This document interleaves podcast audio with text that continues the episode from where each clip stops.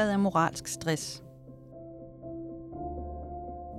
Moralsk stress er hverken en sygdom eller en diagnose, og på den måde er den ikke noget, man får, kan lide af eller skal kureres for. Det er snarere en følelse, som kan opstå som en reaktion på en situation, man ikke synes er okay, og hvor man synes, at man kommer til at have andel i noget, man ikke kan stå inde for, som professionel eller som menneske. På den måde er sådan nogle følelser en slags kropsliggjorte tanker, og det man mærker er, at kroppen ringer med alarmklokkerne og siger, det her er altså ikke i orden.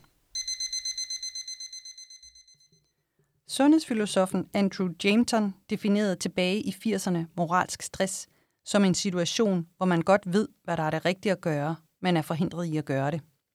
Siden har man fundet ud af, at professionelle også kan opleve moralsk stress i andre situationer. For eksempel er det ikke altid professionelle ved, hvad der er det rigtige at gøre. Det kan man også få det skidt over. Der kan også være situationer, hvor den professionelle faktisk gør alt det rigtige, men alligevel fejler det samlede system, så borgeren ender med at få en dårlig behandling eller komme galt af sted. Det kan også sagtens give moralske skrubler hos medarbejderne, som alligevel føler sig ansvarlige, selvom det er systemet, der svigter. Endelig kan der også være situationer, hvor den professionelle står i et dilemma og skal vurdere, hvilken borger de skal hjælpe. Det kan man sige er en del af at udøve et professionelt fagligt skøn, men hvis man står med mange flere borgere eller opgaver, end man kan håndtere, kan det også give anledning til, at man oplever moralsk stress. Over årene er der kommet en lang stribe af nye definitioner på moralsk stress, der ofte er lidt bredere end den oprindelige.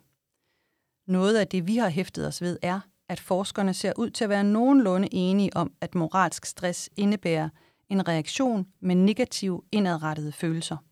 Altså følelser som skyld, skam, dårlig samvittighed, pinlighed, utilstrækkelighed, selvbebrejdelse osv.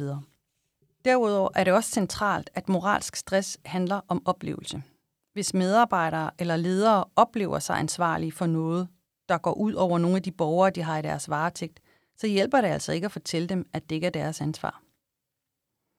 Forskerne er også enige om, at moralsk stress ofte kommer i to faser. En umiddelbar reaktion i en situation, og dernæst kan der opstå en efterfølgende selvrensagelse, og her kan hele identiteten faktisk være på spil. Kunne jeg have gjort noget anderledes? Vil jeg have det sådan her? Vil jeg være sådan her? Er jeg overhovedet en ordentlig lærer, politimand, pædagog, sygeplejerske eller plejehjemsmedarbejder? Og er jeg overhovedet et ordentligt menneske?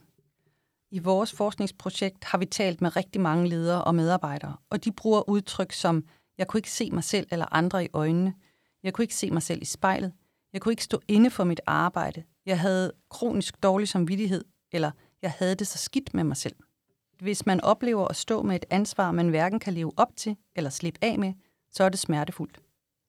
Og hvis situationen øh, står på over længere tid, eller hele tiden vender tilbage, så er det endnu værre.